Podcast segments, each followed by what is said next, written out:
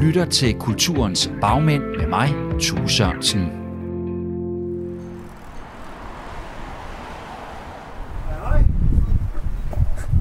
Hej. Ja, ja, så. Pæn goddag, Jon. Så kommer du trillende. Det gør jeg med en gammel rusten kæde, så det er op ad Frederiksberg i modvind. Ja, den kan godt være led. Det kan godt være lidt led. Du skal have en af de mere moderne med elmotor eller et eller andet. Det synes jeg er noget pjat. det er jo ikke en knallert. Nej, der skal jo være lidt motion i det. Det er jo det. Det er rigtig god motion her. Det er det faktisk. Det går ind lige. Jamen, øh, du viser vej.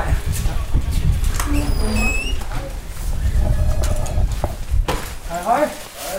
Velkommen til Kulturens Bagmænd på Radio 4. Mit navn er Tue Sørensen, og i den her serie besøger jeg nogle af de ildsjæle, som får kulturen til at ske ved hjælp af godt gammelt købmandskab og også en brændende passion om at underholde os danskere. Det der hvor man bliver, har alt for tøj på, og så cykler op Frederiksberg lige, så bliver man fuldkommen klasket på ryggen.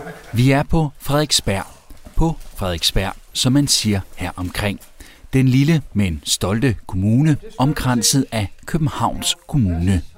Vi er også på Frederiksberg Allé, den 300 år gamle brede boulevard med de mange karakteristiske lindetræer, som mere end de fleste andre steder symboliserer, at det her er Frederiksberg. Lidt finere, lidt flottere, lidt mere ordentlig. Men lige så indbydende og charmerende alene er, ja, lige så nådesløs kan den altså være i sine stigningsprocenter i den ene retning selvfølgelig, især når man er på ladcykel med rusten kæde i modvind og med sin datter siddende på ladet, som det er tilfældet for Jon Steffensen. Har du? Har jeg har måske set nøgle. Vi går på mit kontor. Jon Steffensen er direktør for Avenue T, et teater med adresse her på Frederiksberg Allé, oppe i den ene ende, som grænser op til den flotte og friserede Frederiksberg Have med Frederiksberg Slot, som kong Frederik den 4. anlagde og fik bygget i 1700-tallet. Det er et særligt område, og dele af området kaldes også Teaterkvarteret. Inden for en radius af få hundrede meter ligger en håndfuld teatre. Lige rundt om hjørnet er der Riddersalen, og længere nede af alene finder vi Betty Nansen Teatret, og sågar også en Walk of Fame med fliser, hvor ansigterne af store skuespillere fra de skrå brædder er hugget i. Og så er det også her, at det med teater startede for Jon Steffensen tilbage i 1992. Jeg er uddannet først arkitekt øh, fra København, fra Arkitektskolen i København. Det kongelige danske kunstakademi, som det også fint hedder, Arkitektskolen. Og journalist fra Journalisthøjskolen i Aarhus. Det var dengang, der faktisk kun fandtes den. Men det er rigtigt, jeg var ikke født til teateret. Øh, det var faktisk min far og mor. Øh, jeg har freelancet, øh, for jeg brugte faktisk ikke rigtig arkitektuddannelsen. Jeg brugte heller ikke journalistuddannelsen. Jeg havde det fint med at lave forskellige opgaver, og klarede mig egentlig rigtig godt på den måde. Men min far og mor, som forældre nogle gange er, jo, synes jo, at øh, måske skulle jeg prøve at finde noget, der var fast. Og så en dag, så kom de og sagde, at de så, at Dr. Dante søgte en person. Og selvom jeg er teaterinteresseret, så sagde jeg Dr. Hvem. For jeg anede ikke, at der var noget, der hed Dr. Dante. Det var en lille teatertrup, der lå oppe i Allerød. Der hvor Mongo Park ligger i dag. Øh, dengang lå Dr. Dante deroppe i en gammel nedlagt møbelbutik. Og de søgte en, som skulle hjælpe dem, fordi de havde fået teater i København på Frederiksberg, nemlig Avenue Teateret. Og der skulle de rykke ud om en 4-5 måneder, og de søgte en, der kunne hjælpe dem til at, at hvordan man var et, et, et, et lille teater i Allerød til at blive et, et stort, synligt teater i Storkøbenhavn.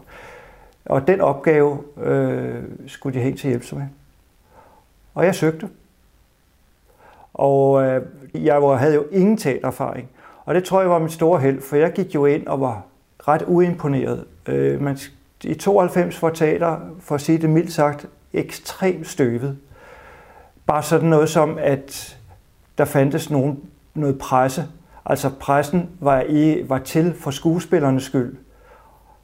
Og hvis man lavede et interview, så var det nærmest et knæfald for populisme. Altså, den gode kunst sælger sig selv, og at man var for fin næsten til at lave et interview. Altså, der var ikke meget galt. Og jeg kom jo helt uimponeret. Jeg vidste jo slet ikke noget om alt det, og jeg foreslog alle mulige øh, ting, der i dag lyder. Jeg synes, man skulle have en billig dag på teateret. Biograferne havde noget, der hed billig mandag. Jeg synes, man skulle have en billig dag på teateret, når man nu ville have fat i de unge. Det synes selv Dr. Dante-folkene var rimelig underligt. Og der var andre ting også. Men i hvert fald, jeg kom med sådan et helt katalog, uimponeret katalog, og på et eller andet tidspunkt, så, så kunne det godt være, at Nikolaj Sederholm især sagde, det er lige sådan noget, vi har brug for. Og så jeg fik jobbet. Og ja, så er jeg blevet hængende her. Det var i 92, så ikke, du kan jo selv regne ud, to. Det er jo, ja, det er jo snart 30 år, er det ikke? Nu sagde du tidligere, at det ikke sådan lå lige for, at det var teaterverdenen, du skulle ind i, men har du altid haft en eller anden drøm om at arbejde med det kulturelle? Jeg synes, at det at være arkitekt er jo en form for at være inden for det kulturelle. Journalist, det er jo det kommunikative, det er det mere praktiske, men sammenblanding, ja, jeg har altid, jeg kommer fra en familie, der har været interesseret sig for kultur. Øh, min farfar var arkitekt og chefredaktør på politikken, øh, skrev også bøger og så videre, øh, elskede at tegne og male, øh, det gjorde min far egentlig også, så blev han jo læge, han tog ikke tage springet, fordi min farfar syntes, at det skulle være noget mere sikkert. Øh, men ja, det har nok ligget der, øh, og jeg har altid synes, det var sjovt Øh, jeg har altid interesseret mig for teater, selvom jeg ikke vidste, hvad Dr. Dante var. Men altså, jeg vil også godt anerkende, at det var en tilfældighed, at jeg havnede i teaterbranchen. Det var en tilfældighed. Øh, ved at min far må have set en, et stillingsopslag, jeg aldrig selv havde set. Nu er du jo så i teaterbranchen, og har været det i mange år. Mm-hmm. Hvad er det, du synes, teater det kan? Altså, hvis man skal helt op på den høje hest, ikke? så er det jo med til at være det er dannelse. Det er med at, til at udvikle os som mennesker. Det er med til at få os til at se ting på en anden måde. Øh, perspektivere ting. Fordybe os. Når det er godt, så er det en rigtig god ting. Til, at, øh, til en det, øh, hvad det kultur kan, det er jo med til at give os alt det, vi også har brug for som mennesker. Så ja, det er hvad kulturen kan. Det kan bringe os sammen, det kan skabe et fælles oplevelse af noget, og det kan give os noget, som vi har brug for som mennesker. Men et er jo så at komme ind i teaterverdenen og øh, arbejde med presse, og du har også arbejdet med markedsføring. Noget andet er så, tænker jeg, at tage skridtet fra at gå og arbejde med den del, altså noget kommunikativt og noget øh, markedsføringsmæssigt, til så også at tage hånd om det kunstneriske ja. i det her, ved så at blive øh, teaterchef. Hvordan øh, var det skridt? Det kom meget hurtigt. Altså allerede, allerede efter et år, øh, efter jeg havde været et år på Dr. Dante og fundet på ting som til folk til teater, til dem, der heller vil i biffen, og teater til tiden, og alt muligt, så blev jeg headhunted ind på det kongelige teater. Daværende nytiltrådte teaterchef Michael Christiansen, og allerede derinde begyndte jeg faktisk at blande mig i, i det kunstneriske.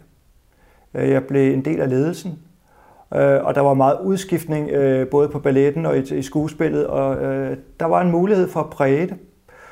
Jeg fandt blandt ud af, at vi skulle lave Hamlet, øh, balletten Hamlet med Sort Sol som ny komponist oppe på Kronborg i anledning af kulturåret. Det var lige der omkring. Øh, og andre øh, forestillinger kom jeg med idéer til. Og det blev taget rigtig godt imod, og jeg kunne mærke det, jeg synes, det var spændende. Så da muligheden bød sig efter nogle år, så slog jeg til lige med det samme. Øh, først med Lars Kålund ude på Østergasværk Teater, der fulgte ham derud. Der havde Lars, kan man næsten sige, sine øh, opgaver, og jeg fik mine øh, opgaver, øh, eller lov til at lave mine opgaver. Og øh, det nød jeg rigtig, rigtig meget. Og jeg kunne også se, at jeg havde, havde enten en lille smule held til det, eller jeg havde flere til det. Så øh, det kom sådan ganske naturligt, kan man sige. Og hvad med det ledelsesmæssige, det økonomiske ansvar, der også følger med, når man så tager skridtet til at være den, der bestemmer, om jeg så må sige? Ja, øh, det er jo noget, man kaster sig ud i. Øh, og jeg, du har, det er sjovt, du siger det, fordi det er jo faktisk det, der kunne gøre en mest angst ved at blive teaterchef det var at få det ansvar. Fordi det er et ekstremt ansvar at, at, at, at tage sig af øh, have det ansvar, have det økonomiske ansvar, have ansvar for en masse ansatte, øh, ved at sørge for, at der kommer penge i kassen, sørge for, at budgetterne holder, øh, og alt det andet, øh, tilskudsjunglen, øh, stat, kommune, øh, ja, det, det, er, det, er, det er en stor ting, som kan være lidt dræbende indimellem, men, øh, men det er vigtigt, og øh, det er en del af jobbet. Men øh, det vigtigste er jo til syvende og sidst at give sig selv plads til at øh, tænke rigtigt, øh, kunstnerisk rigtigt, fordi det er der, det er det, det hele handler om. Så må man finde økonomien til det bagefter. Og selvfølgelig skal man ikke være landende idiot og lave store huller i jorden. Det siger sig selv, fordi så er der jo ikke noget teater. Men, men, men kunsten er jo det vigtigste. Vi er jo, øh, så længe det er støttet teater, så har vi en kunstnerisk mission. Jon, du har lovet at give en uh, lille rundvisning på teateret. Hvor er vi nu? ja, vi er i det, der hedder teaterchefens kontor, som jo mere ligner et øh, værksted. Ja, det, er, det er et kontor, men det er først og fremmest et arbejdsrum og et møderum. Ja, der er to borde herinde. Der er sådan et øh, aflangt øh, bord med ja. øh, otte stole rundt omkring. Jeg forestiller mig, det er det her, der bliver holdt lidt møder og så videre. Og så er der et sådan mere klassisk skrivebord med en enkelt skrivebordstol til. Hele bordet er fuldstændig plastret til i øh, papirer, ja. mapper, der er faktisk, altså, du kan jo ikke sidde ved det der skrivebord. Nej, jeg sidder der aldrig. Men ja, det er et arkiv. Det er et, et liggende arkiv. Øh, men jeg ved, hvor tingene er. Alt det her, det er C.V. Jørgensen for eksempel. Lige her. I bunken der? Ja, på, det, er, på det, ma- det er en masse vigtige C.V. Jørgensen her, en idé. Men du ved, hvor alting ligger. Det er jo ja. sådan en form for struktureret kaos. Ja. Men er det også sådan, du er, er sådan som, som person, ja, som det, menneske? det er jo sådan en blanding af et mix mellem at, af struktur og kaos. Det er jo egentlig meget godt, ja. fordi man skal jo også, som jeg siger, slippe kontrollen. Øh, vi arbejder med kunst, vi arbejder med mennesker, vi arbejder med forandring, og hvis vi låser os for hurtigt og siger, nej, det synes jeg ikke, så, så er der en masse muligheder, der samtidig går tabt. Så man skal være, man skal, man arbejder ind i, i, i ja, struktur og kaos. Det er jo egentlig teaterets øh, anatomi en scene, et noget scenerum, hvor jeg sidder og arbejder med modeller. Altså det er simpelthen en, en fysisk sådan træmodel, øh, du har bygget? Det er en fysisk træmodel, jeg har bygget. Og normalt sidder publikum herude, men hvad sker der, hvis man sætter publikum op på scenen og laver et lille bitte forestilling heroppe, hvor der kan sidde en små 100 mennesker oppe på scenen. Det synes jeg er meget spændende. Det kommer til at ske. Det er helt sikkert en dag. Jeg ved ikke lige hvornår, men det kommer til at ske. Der kan man godt se, at øh, du har en arkitektbaggrund også. Ja, den bruger jeg meget, øh, når jeg laver scenografi. Det, det, det er meget sjovt. Du lytter til Radio 4. Jon Steffensen har prøvet det meste på et teater. Han har, som han fortalte, været pressechef, marketingchef, kunstnerisk chef, souschef og så bare chef, som i chefen for det hele, teaterdirektør. En stilling, han har haft på Avenue T siden 2011, hvor han for tredje gang blev ansat her på adressen. For folk, som ikke måtte vide det, så prøv at beskrive dit job. Jeg er først og fremmest kunstnerisk ansvarlig. Det vil sige, at jeg skal finde ud af den retning, mit teater skal have. Hvad er det for nogle forestillinger, vi spiller? Hvad er det for et publikum, vi henvender os til? I mindre grad, men i første omgang, hvilke forestillinger skal vi spille? Hvem vil jeg gerne arbejde sammen med? Jeg lægger de store linjer. Jeg inviterer nogen indenfor, og når jeg først har gjort det, så skal jeg som teaterchef også have evnen til at lidt slippe kontrollen. Når jeg først har inviteret folk indenfor, så skal jeg videre. Men teaterchefens største opgave, det er at lægge det kunstneriske, at have det kunstneriske overblik, og sørge for, at forestillingerne har premiere til tiden, og forhåbentlig har det bedst mulige afsæt til at blive gode. Det er mit afsæt, eller mit vigtigste formål. Hvis jeg har spillet, lavet det rigtige, den lavet den rigtige hånd af kort, så skal det nok komme ud og blive en trumf. Hvis jeg blander kortene forkert, så kan det blive rigtig, rigtig svært. Så det er så vigtigt, at de første, det første spadestik, at det, det er det rigtige spadestik.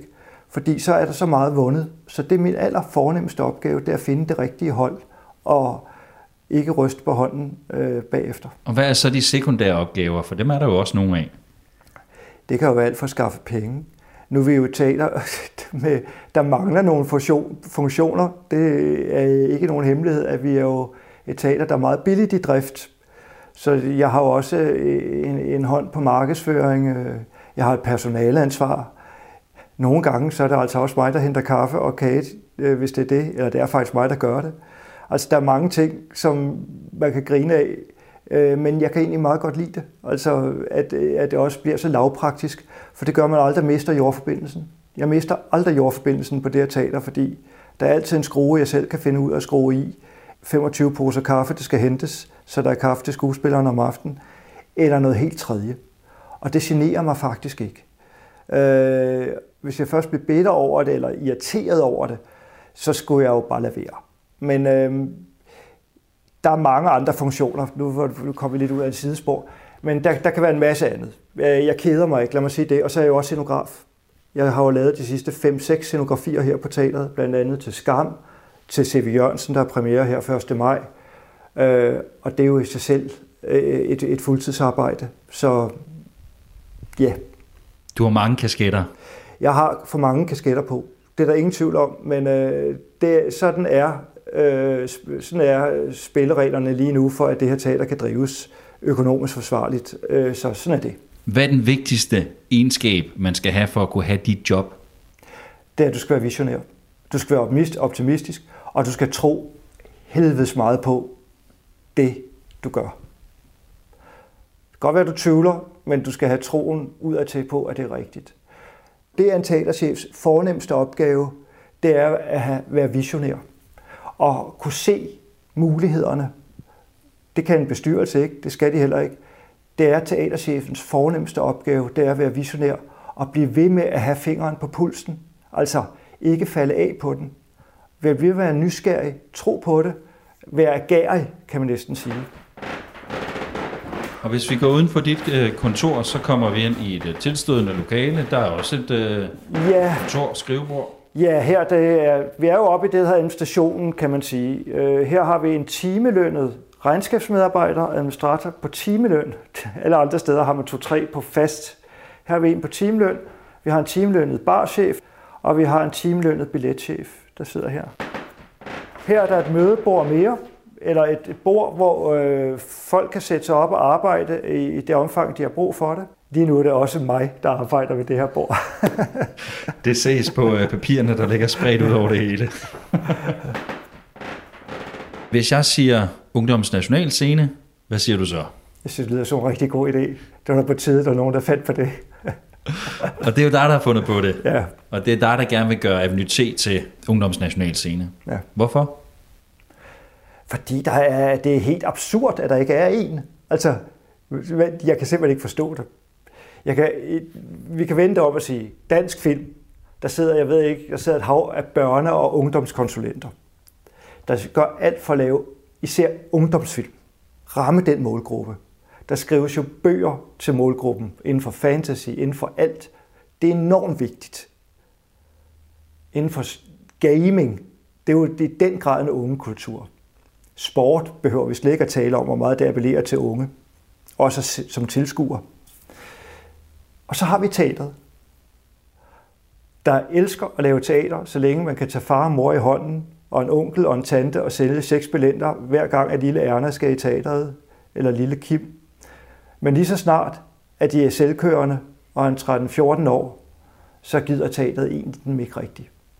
På det tidspunkt, hvor teateret burde være lige så nødvendigt, som alle andre kulturgenre, andre kulturtilbud er, melder teateret sig ud, og så håber vi, at de kommer igen, når de er i starten af 30'erne. Det er absurd. Det er absurd teater. Det er i hvert fald vanvittigt, og det er helt forkert. Og jeg synes slet, jeg kan slet ikke forstå med de mange millioner, ja milliarder, der hældes i dansk teater for en kulturminister og for kommuner over hele landet, at det overhovedet har kunne lade sig gøre, at der ikke stilles noget krav til, at nogen af pengene fuldstændig rendyrket skal gå til at udvikle teater til unge. Ganske enkelt. Det er ikke bare fordi, jeg synes, at det er vigtigt, at der er nogle penge, der tilflyder det. Det er fordi, især lige nu, er det vigtigt, at unges historier også får lov til at udspille sig på scenen. Tag bare sådan noget som noget vi spillede her for noget tid siden, men hele den her digitale krænkelse, altså deling af nøgenbilleder, en meget vigtig historie.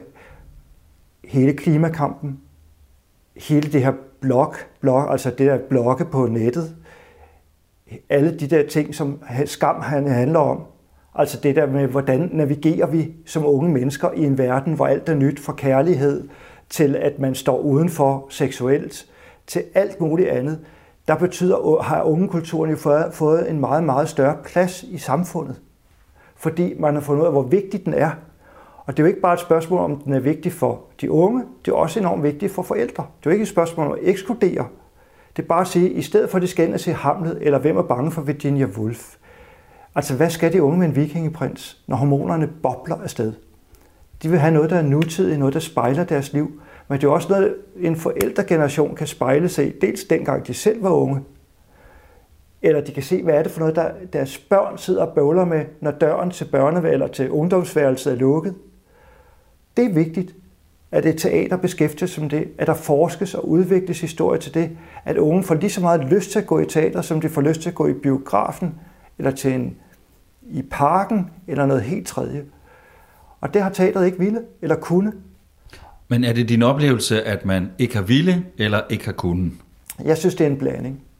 Men jeg synes først og fremmest, det handler om, at man har gjort det halvhjertet. Og dem, der så gjort sig, jamen det lykkes jo ikke, og så får de for næste år, selvom de havde fået støttekroner til det måske, så får de lov til at spille noget øh, Benny Andersen eller et eller andet, som jo ikke har disse med unge at gøre længere. Der har ikke været viljen, og der har ikke været det, der hedder, hvis jeg skal gå helt ned, det der hedder at have en mindset.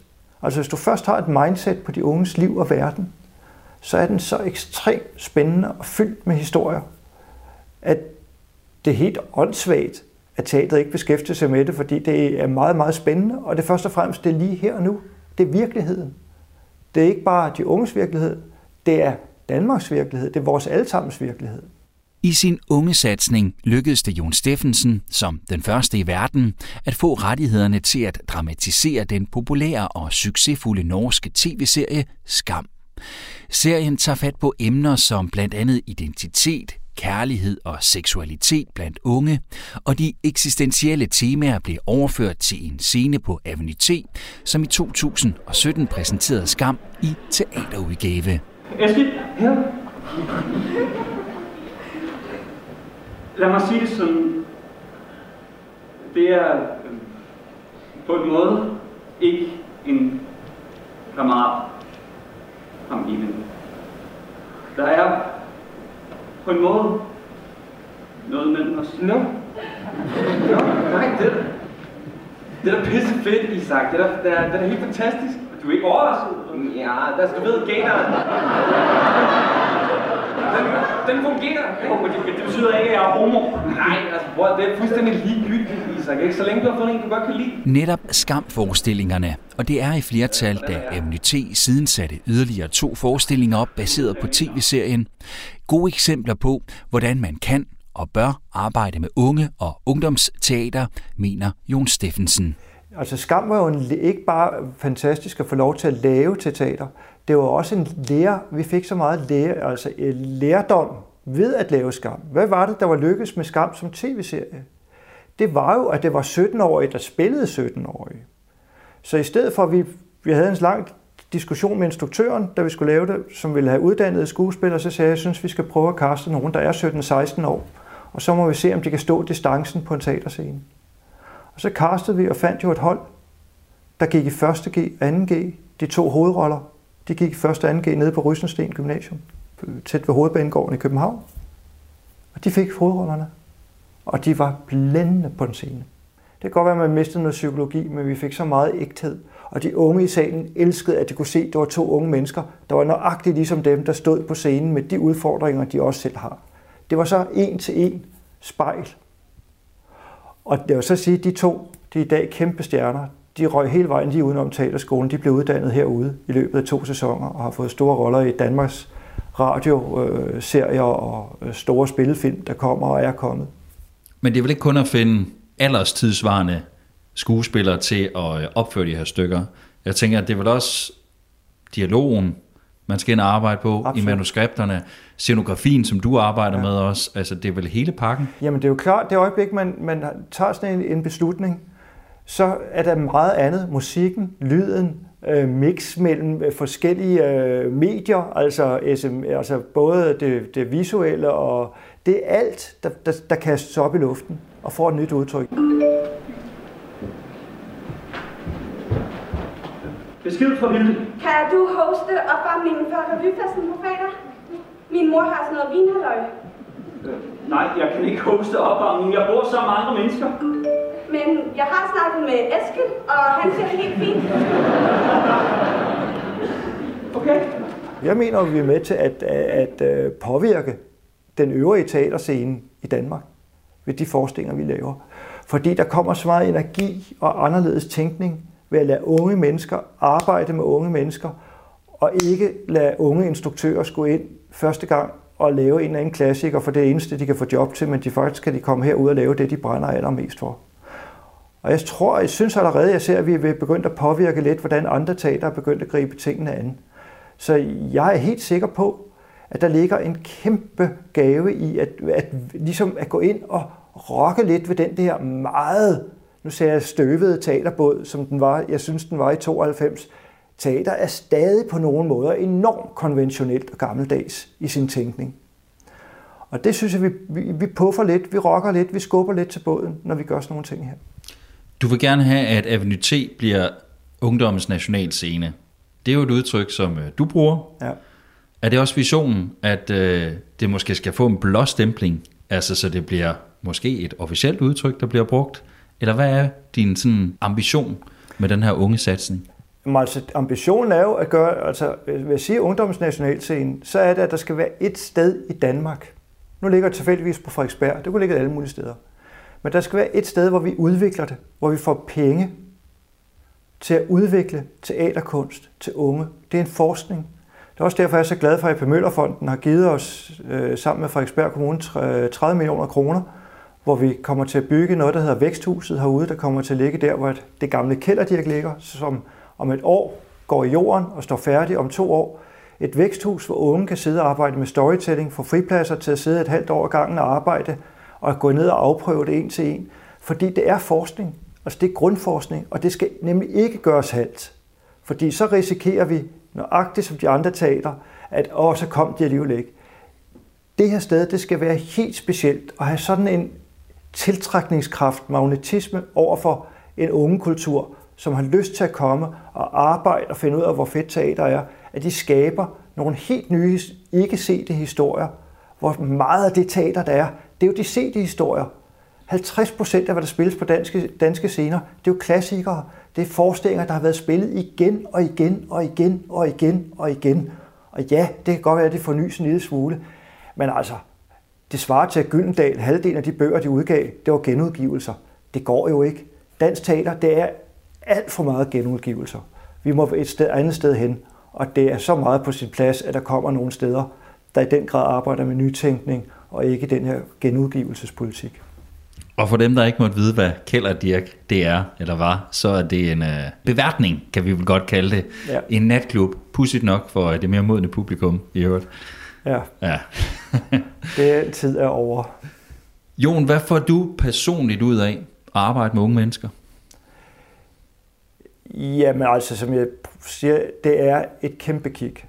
Altså, jeg, jeg, jeg mener jo, at her 50 år efter øh, det såkaldte ungdomsoprør i 1968, der er vi jo vidne lige nu til et nyt ungdomsoprør. Men ikke et ungdomsoprør, der som 68'erne, der nærmest rev ned. Altså, ligesom, det var jo det, de rev jo tingene ned og ville starte forfra. Så har vi her et ungdomsoprør, der på en måde nærmest prøver at redde stumperne efter vores generation, der har forbrugt og øh, øh, ravet til os helt uhemmet, så jorden er ved at blive pint ud. Øhm, og nu går de ind og vil forandre verden, og de har en enormt stærk stemme. Så er det jo i høj grad de unges øh, værk, at den er blevet så tydelig. Gennem Greta Thunberg, gennem øh, Fridays for Future, altså de her skolestrækker over hele verden, at de unge kan, når de står sammen, være en enormt stærk forandringsstemme. Jeg synes, de er meget stærke. Jeg synes, unge har en enorm styrke i dag. både øh, viljemæssigt, men også fagligt. De ved meget mere, og de vil meget mere. De har en enorm sty- selvtillid på, øh, hvor de vil hen, og de er meget, meget øh, stærke sammen. De arbejder vildt godt sammen. Så jeg synes, det er en enorm inspiration. Jeg bliver enormt inspireret af det. Og det, det jeg skal mest, det er at, at Tore gøre det, og fordi det er også et kæmpe kontroltab i forhold til, hvordan det plejer at være, at være teaterchef, fordi det er jo klart, at jeg jo på en eller anden måde må trække mig endnu mere tilbage i forhold til at lade dem få lov, for ellers giver det jo ingen mening. Radio 4 taler med Danmark. Nu går vi direkte ned på scenen. Vi kunne også gå gennem garderoberne. Øh, der er en masse fine ting, men nu går vi direkte ned på scenen.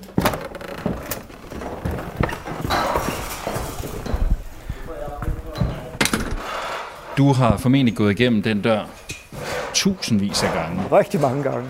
Er det alligevel altid en eller anden speciel følelse at træde ind ad døren og træde ind i det her rum? Ja, det er det. Prøv at beskrive den. Jamen, det er jo fordi, det er magisk. Det er så vildt, at, øh, at det vi jo skaber, det er jo noget som... Vi skaber jo en masse magi for publikum. Jeg, vil næsten, jeg synes jo, teater tryller, trylleæske. Og det her, det er jo hjertet af teater. Specielt her, hvor vi står i, i scenetårnet, hvor træk kan komme ned. Du kan se, der er snoretræk. Vi har de gamle dage snoretræk. I dag er det mest maskindrevne. Vi, vi hiver stadig selv i det.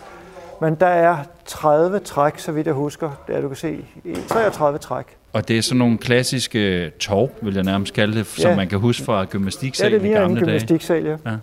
Men til hver af de der er der en bum heroppe, og man kan hænge tæpper på. Og det er jo det, der er magien, at der ryger tæppe op, og så er det væk, og så ryger det ned her. Og der er dobbelt højt, ikke? så man kan, det kan skjules alt sammen. Der er også en drejescene, kan du se. Der er små huller, man kan komme af op af. Det er ikke særlig luksuriøst, når man ser det bagfra, og man kommer ned fra kælderen. Så kan man komme op af et hul. Men det er jo magi, når publikum oplever det. Og der er noget helt specielt ved at kigge. Hver, hver gang jeg ser de der 400 røde sæder herude, så giver det sådan en lille gib i mig. Teaterrummet, det er hjertet. Det er jo derfor, det er jo det, det, det, det er samspillet mellem publikum og scenen. Det er lige der, hvor det hele opstår. Så ja, det her det betyder altid noget. Det er ikke kun teater af og for unge, der bliver spillet her i Hjerterummet. Jon Steffensen har gennem årene også haft stor succes med at sætte teaterkoncerter op. Både på Østergasværk, hvor han var tidligere, og så her på Avenue T. Alt fra The Beatles og Leonard Cohen til Kim Larsen og Gasolins sange er blevet sat ind i nye sammenhænge og er blevet nyfortolket på de skrå brædder for en publikum i de røde plyssæder.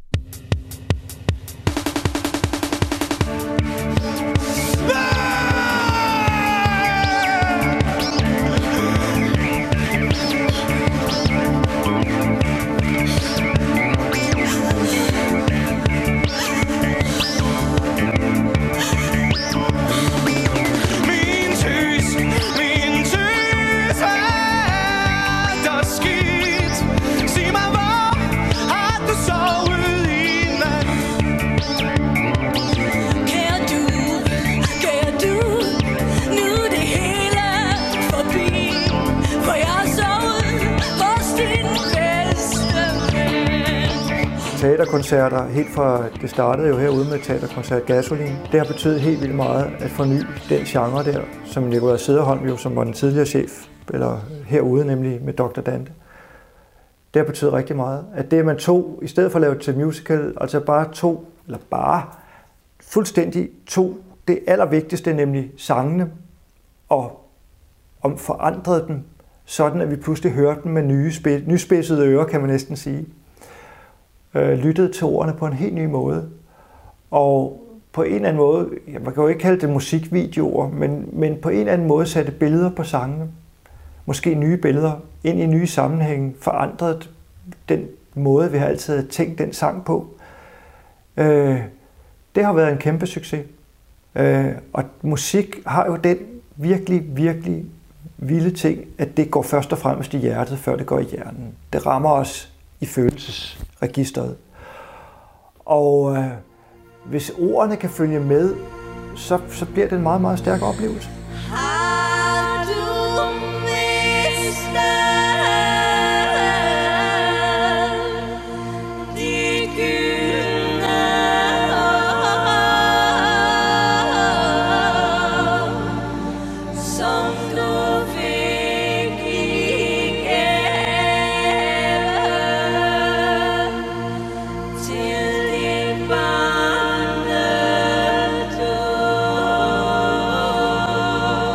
Den næste forestilling på Avenue T bliver også en teaterkoncert med sange fra en af landets mest anerkendte sangskrivere, C.V. Jørgensen. Vi tager et meget ungt hold ind, så vi holder jo lidt den her unge øh, vision på det, selvom jeg godt er klar over, at C.V. Jørgensen bliver 70. den 9. maj. Men hans sange er i hvert fald ret levende stadigvæk. Jeg synes jo, at han er på linje med Benny Andersen. Det er godt, at han var politisk, men han var først og fremmest poetisk. Og hans ord, de lever stadigvæk. Ellers var der jo slet ikke nogen, der gad at høre ham, men han er meget, meget stor lyriker. Men jeg skulle lige til at spørge, fordi det er jo det oplagte spørgsmål, når vi lige har snakket unge, når man siger øh, C.V. Jørgensen, Johnny Cash eller Gasolin, Kim ja. Larsen, Leonard Cohen, Beatles, som der har lavet teaterkoncerter ja. med. Det er jo ikke ligefrem noget, der sådan rimer på unge. Ja. Jeg vil sige, alt det du nævner, alle de andre, det er jo også før teateret skiftede ham, altså skiftede retning. Alt det ligger jo før. Det er første gang, at vi har C.V. Jørgensen. Det har taget ni år, altså lang tid før jeg lavede den her. Det har taget ni år at få lov af C.V. Jørgensen selv. Jeg har korrespondence, der går ni år tilbage, hvor jeg skrev til ham første gang. Selvfølgelig skal vi lave C.V. Jørgensen. Og han betyder enormt meget for en unge kultur. Altså, og det er ikke bare for at finde en eller anden krog at hænge det op på. Spørg Karl Emil for ukendt kunstner. Eller ulige, nej, ulige numre. Ja, ulige numre, ja. Øh, prøv at spørge alle mulige. Spørg Bisse. Prøv at spørge alle mulige unge. C.V. Jørgensen, han er Gud. Så jeg, jeg har det meget, når det nu skulle være, så har jeg det rigtig godt med det. Men du har fuldstændig ret i, den næste teaterkoncert, vi kommer til at lave, det bliver en kunstner, der udgav sit album, sit debutalbum for under et år siden. Så vi kommer til at se en, nu nævner du ukendt kunstner også, Hans Philip. Ja. Øh, kommer det til at være en øh, teaterkoncert? Det kunne sagtens være Hans Philips øh, fantastiske plade for evigt, der blev lavet om til en teaterkoncert. Mens ordene lige nu rammer en stor ungdom. Holder de om 30 år? Vi ved det ikke. Men jeg synes jo ikke, at det skal være sådan, at det er en kunstner, der var øh, kæmpe for 25-30 år siden, som skal sættes på scenen. Jeg er meget mere til at sætte en kunstner op, som er helt frisk og ung. Vi ved ikke, om hans eller hendes ord holder om 20 år, men lige nu, der holder de så meget. Så du har ret, der kommer også til at ske en forandring der. Og selvfølgelig kan man lave musikforestillinger baseret på helt nye, friske kunstnere, som vi tager chancen. Vi behøver ikke at vente 20 år og se, om de holder der. Det er helt unødvendigt. Lige nu er vi ved at række lys til forestillingen. Øh, Vi har lysrække ude i for over publikum, og det er det lys, der skal rækkes til til den forestilling, som hedder Teaterkoncert C.V. Jørgensen, som vi går i øjeblikket og, og rækker øh, tingene til. Det er et kæmpe arbejde. Jeg kan ikke se drikken. Nej, okay. Godt, okay. Ja. 20 cm.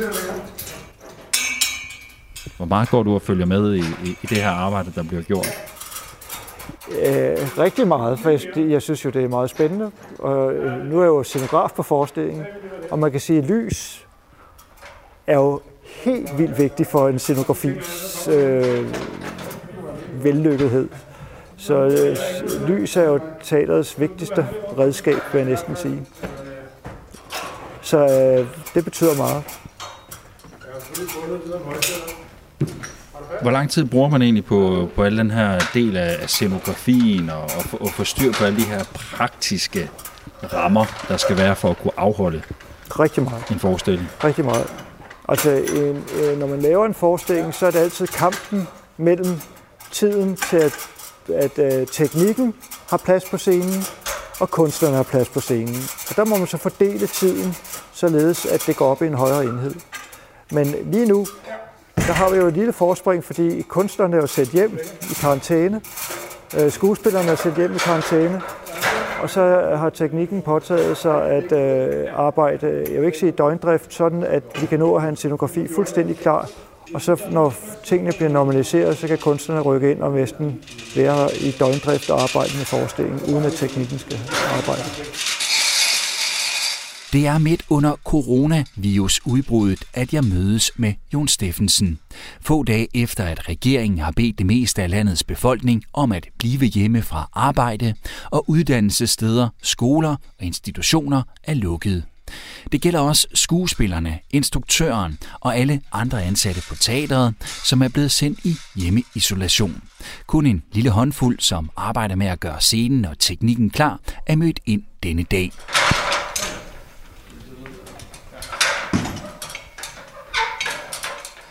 Kulturen var noget af det første, som blev ramt af coronakrisen. Forestillinger, koncerter, udstillinger og andre arrangementer måtte enten udskydes eller helt aflyses, efterhånden som myndighederne først anbefalede og siden forbød større forsamlinger af mennesker på et sted. En ekstremt usædvanlig og ekstraordinær situation, både for vores samfund som hele, og naturligvis også for et teater, siger Jon Steffensen. Jeg synes jo, det er skræmmende. Altså, der, der, der er nogle ting, hvor man ligesom må sætte sig først ud over. Øh, øh, der, der, der er to ting i det her. Man er jo et privat menneske. Man er far, man, har, øh, man er, har bedsteforældre, man har en, en gammel far, man har øh, et barn. Altså, man er jo fuldstændig lige der som alle. Og da den der melding kom onsdag aften, øh, hvor det jo stort set var hele Danmark, der sad klinet til, til tv-skærmen. Det var sådan meget surrealistisk, at alle sad og så et presmøde med Mette Frederiksen. Der meldte alvoren sig til, i Danmark, som jo ikke er set siden 2. verdenskrig eller noget i den stil. Kan forestille mig, at Danmark er blevet besat eller befriet, eller det var det så ikke her. Der var vi jo nærmest blevet besat, kan man sige. Jeg tror, ikke, jeg tror man skal helt der tilbage. Altså, man skal tilbage til noget i 1940. Altså noget for 80 år siden. Altså det, jeg var først og fremmest var øh, optaget af her, det er jo, at vi er i gang med prøver. Men skulle jeg lade mine ansatte fortsætte, eller skulle jeg sende dem hjem? Jeg valgte at sende dem hjem. Fik ringet ud meget hurtigt, og så skrev jeg en mail dagen efter. Og så aflyste jeg en masse arrangementer, der skulle have været herude samtidig med prøver, CPH Docs og alt muligt andet. Det blev så også aflyst, men for at sikre mest muligt. Men indtil videre er vi fast besluttet på, at vi stadigvæk har en forestilling, en teaterkoncert til Jørgensen, med premiere 1. maj og forpremiere 29. april. Så fremt at tingene ændrer sig. Det er et håb. Men situationen lige nu er jo, at vi ved ingenting. Men vi arbejder videre. I optagende stund har Jon Steffensen altså et håb om, at der bliver en premiere. Og derfor øver skuespillerne videre derhjemme. De får sågar stadig instrukser fra instruktør Nikolaj Sederholm. I coronaens skygge er fjernteater nemlig opstået. Det fortæller instruktøren her i en videodagbog, som han har lagt ud på Facebook under sin hjemmeisolation. Jeg må lige ile med at fortælle, at der foregår noget fantastisk. Midt i alle de her begrænsninger, og vi er gået hjem, og vi skal være hver for sig og alene og passe på, der øh, er vi også blevet forhindret i at lave teater, hvilket jo ikke er godt heller. Og øh, der er vi så blevet, vi har haft tre prøvedage på C.V. Jørgensen Teaterkoncert på Avenue Teater på Frederiksberg, og så stoppede vi stoppede de prøver. Vi startede forrige mandag. Vi har siddet og kuglet ud lidt, men nu er vi gået i gang med at lave fjernteater. Der sidder altså ni skuespillere rundt omkring på forskellige lejligheder, og så sidder jeg et helt tiende sted og sender opgaver ud til dem. De løser opgaverne, indspiller det på et video, lægger det i en folder for kritik, løser nye opgaver, og sådan fortsætter vi. Og på den måde har vi jo ligesom fundet på noget helt nyt, nemlig fjernteater, vokset ud af de umulige vilkår, vi har lige for øjeblikket, og givet dem, om vi ikke mødes en anden dag og sætter det hele sammen og ser, om det hele passer, når vi får alle de der små ting, der er gennemlyst af coronakrisen til at fungere som verdens første fjernteater. En af de løste opgaver, som er blevet uploadet til folderen, er fra Tu Vest. Han skal spille med i forestillingen og har blandt andet øvet sig på Siv Jørgensens sang Skygger af skønhed.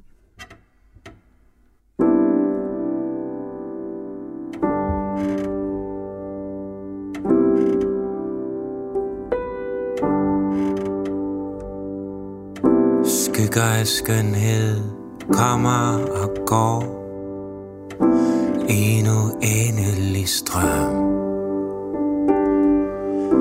Himlen er højere, vinklerne skrå, ligesom var det en drøm. Det rimer, og det regner, med minder om fravær i flæng. Øjeblikket falmer og blegner Som dag uden sammenhæng. Som nætter i harmonikaseng. Der opstår ikke bare nye fortolkninger af gamle sange, men også nyt teater på grund af begrænsningerne eller mulighederne, om man vil. På den måde bliver en coronakrise også en enorm stor motivationsfaktor, siger Jon Steffensen. Vi har jo i forvejen valgt at tage ni mennesker med her, men det er ikke et band, det er ikke nogen sanger, det er ikke nogen skuespillere, det er ni mennesker, der kan det hele. I CV, et kollektivt hold i C.V. Jørgensens tjeneste, som både kan, kan spille et instrument, som kan spille skuespil og skal synge. Og så kan de bærke hinanden op, så vi har ikke et eller andet orkester, der sidder ned, og så nogen, der synger. Det er helt flydende, så vi er forvejen på ukendt grund. Og så er der om, at de, de skal hver især en på bratsch, han skal lære at spille, øh, måske, øh, hvad kunne det være for et nummer af C.V. Jørgensen? Det regner, det regner i mit hjerte, det minder lidt om dig. Eller et andet nummer på bratsch, nogle soloer, noget, så vi uddelegerer det hele. Det gør vi hver morgen, nye opgaver, og så ud Nikolaj Sedholm, der er iscenesætter, han giver dem også opgaver. Det kan være en pige for at vide, at der er en, der, der, er en, der hun er enormt forelsket i en fyr. Fyren får at vide, hvis den pige kommer hen, som er enormt forelsket, skal du gøre alt for at undgå hende. Og så må vi se, når det kommer på scenen, hvordan, det ved den ene, og det ved den anden ikke, og hvad opstår der så? Vi skal være klar til, når vi rykker på scenen, måske 14 dage før, at så har vi lavet en masse grundarbejde på en helt ny måde, og håber, at det kan forstærke forestillingens udtryk. Vi kommer nok til at arbejde lidt mere akustisk, fordi der er ikke plads til at lave de store øh, arrangementer, men det tror jeg kan blive en styrke til forestillingen. Så alt det, der i øjeblikket er, er modstanden, det prøver vi at vende til en styrke. Og det er også det kunsten på en eller anden måde. Altså, vi rykker tættere sammen adskilt. Men et eller andet sted i baghovedet, der kan du vel ikke undgå at tænke tanken. Måske øh, går mit teater konkurs. Ja, det er skræmmende, men, men det, det er jo lidt ud af mine hænder. Altså, det er jo ikke, man kan jo sige, det er ikke min skyld. Altså, det er ikke, fordi jeg har kunstnerisk valgt forkert. Det er ikke, fordi jeg ikke har, øh, det er ikke, fordi jeg har gjort noget, øh, som øh, publikum ikke gad se. Det her, det er ude af mine hænder. Derfor er det jo ikke spor sjovt. Og det er der noget, der kan gøre, jeg vågner. Jeg vågner også om natten om det her. Jeg vågner ganske enkelt om natten. Øh, men, men jeg tror på, at det her det har en endetue, og jeg tror på, at, at vi har en forestilling den 1. maj. Og det er det, det, er det, det er lige nu må jeg som teaterchef også holde håbet oppe hos hele det hold, der går og arbejder. Der er jo folk, der går og bygger scenografi, lige mens vi sidder og taler her. Hvis jeg er den, der, der begynder at rokke i båden og tvivle, så tvivler de alle sammen. Så det er min talerchefs fornemmeste opgave, vi talte om på et tidspunkt, det er jo også at være den, som de kan se, tror på det. Hvis han tror på det, ham der står med ansvaret, man har meget mere ansvar på sine skuldre. Hvis han er den, der går forrest, så går vi også i samme retning. Hvis jeg begynder at vakle, så vakler alle. Tror du, der kan komme noget godt ud af det? Tror, I, tror du, at I som en teaterbranche, måske i virkeligheden sådan det kulturelle, den branche som helhed, kan bruge den her situation til at lære noget, eller på en eller anden måde ruste sig til at stå stærkere i fremtiden? Jeg ved ikke, om vi som teater kan lære det. Jeg tror, vi kan lære det af det. Og- Men der er vi jo altså reddet ret godt inde, at, at, at de historier, der handler om livet lige her og nu, de betyder rigtig, rigtig meget. Men jeg tror ikke, det er teater for os. Jeg håber først og fremmest, at det er os som mennesker, ikke som publikum, men også som mennesker, der pludselig kommer til at sætte meget mere pris på livet og de muligheder, det her samfund hver eneste dag giver os. At vi kan færdes frit, at vi kan gå i parker, at vi kan gå i biografer, at vi kan gå på museer, at vi kan gå i teatre. Så alt det, vi tager som en selvfølge, og nogle gange brokker os lidt over, det bliver vi jo måske meget mere bevidst om, hvor er det fedt, det er her. Hvor betyder det meget for vores liv? Så jeg, jeg håber, ligesom en teaterkoncert, så vil jeg sige, at man kan få spidset ørerne, når man hører sangene igen. Man er, man har hørt det helt til bevidstløshed, så man lytter en gang til ordene efterhånden. At vi måske på samme måde kan begynde at spidse vores fornemmelser og vores opmærksomhed på, hvor er der mange ting, vi havde taget for givet, som vi pludselig i det her øjeblik opdager, jamen det er slet ikke sikkert, det det, vi skal ikke tage ting for givet. Og det kan godt være til at forstærke livskraften og livslysten og glæden over, at vi har det samfund, og vi har hinanden. Faktisk helt ned til vi har hinanden. Så er det med en fornyet glæde over livet. Skal vi gå lidt mere rundt? Vi kan gå ned i garderoberne. Ja. Nu går vi ned til, hvor skuespillerne har garderober. Øh, det var jo for nogle år siden fuldstændig præget af skimmelsvamp og mus og rotter i en grad, som alle skuespillere fly- flyttede op i administrationen i flere år, sad det heroppe. Nu har jeg fået gravet ud, fået lavet ordentlig luftindsugning, støbt gulve, så der er et helt andet klima, men det er stadig øh, nogle meget hyggelige gamle garderober. Prøv at se varmeapparaterne, hvor gamle de er. Ja, hold da op. Det er sådan nogle, ja, de er fra 1800 et eller andet. Jeg tror, de er fra 1854. Der er blomster på. Ja, de, de er flotte. De virker. Det er støbejern, du kan prøve at mærke. Det, men de er helt specielle. Ja, ja der er varme i. Ja, ja.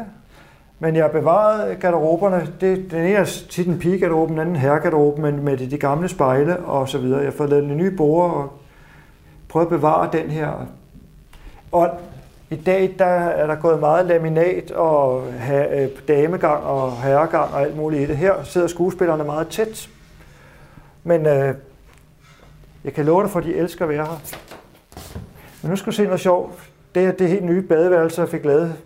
Men inde bag en væg, der er altid nogen, der spurgte, om Dirk Passer har optrådt herude. Og så er jeg sådan tvivlet lidt.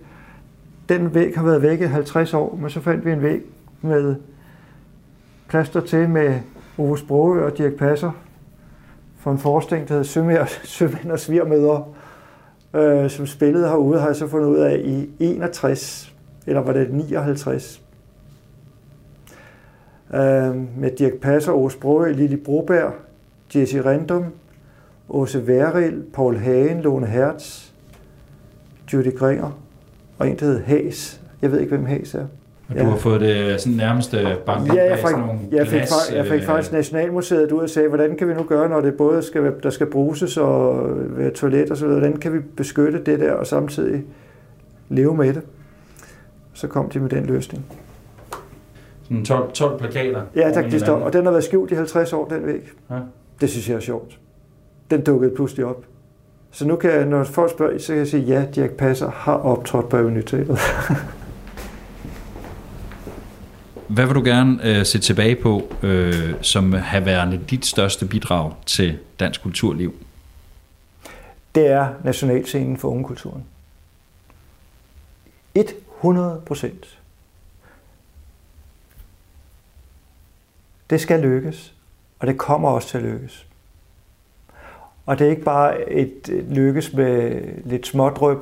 Det skal være en permanent ting, som kulturministeren blåstempler ved et pænt årligt tilskud til, at det her det ikke bare er noget, som måske, måske ikke, men det bliver en stærk magtfaktor i dansk teaterliv fremover. Det er det allervigtigste for mig. Og vil du gerne huskes for, at det er dig, der har sikret det? Lige der, Tue, der er jeg egentlig i bund og grund ret ligeglad. Det er projektet før mig. Og det mener jeg virkelig. Hvis jeg skal huskes for noget, så er det, at jeg har fået en skøn datter. Det er ikke det. Men det, så det betyder ikke noget på den måde. Det, der, der er ting, der er vigtigere i livet at huskes for. Jeg vil gerne huske som min datter. Jeg vil gerne huske som min nære. Men det er vanvittigt vigtigt for mig, at det her projekt, det bliver til noget. For det fortjener det. Og der er, at jeg bare en ydmyg tjener, der har bragt det til den mulighed til live. Sådan er det. Der er mange, der er godt nok mange kringelkroge og små trapper Ja, op og ned. Og... Her er der jo i gamle dage, der kunne folk ringe hjem. Her er den gamle telefonboks. Der står telefon, kan du se. Ja, det kan jeg godt Så se. kunne man gå derind og ringe derfra. Nu står der en støvsuger. Der står der støv. Jeg tror ikke rigtigt. Vi kunne selvfølgelig godt prøve med en fastnet telefon. Jeg tror ikke så mange vil bruge den. Men det er sjovt, ikke?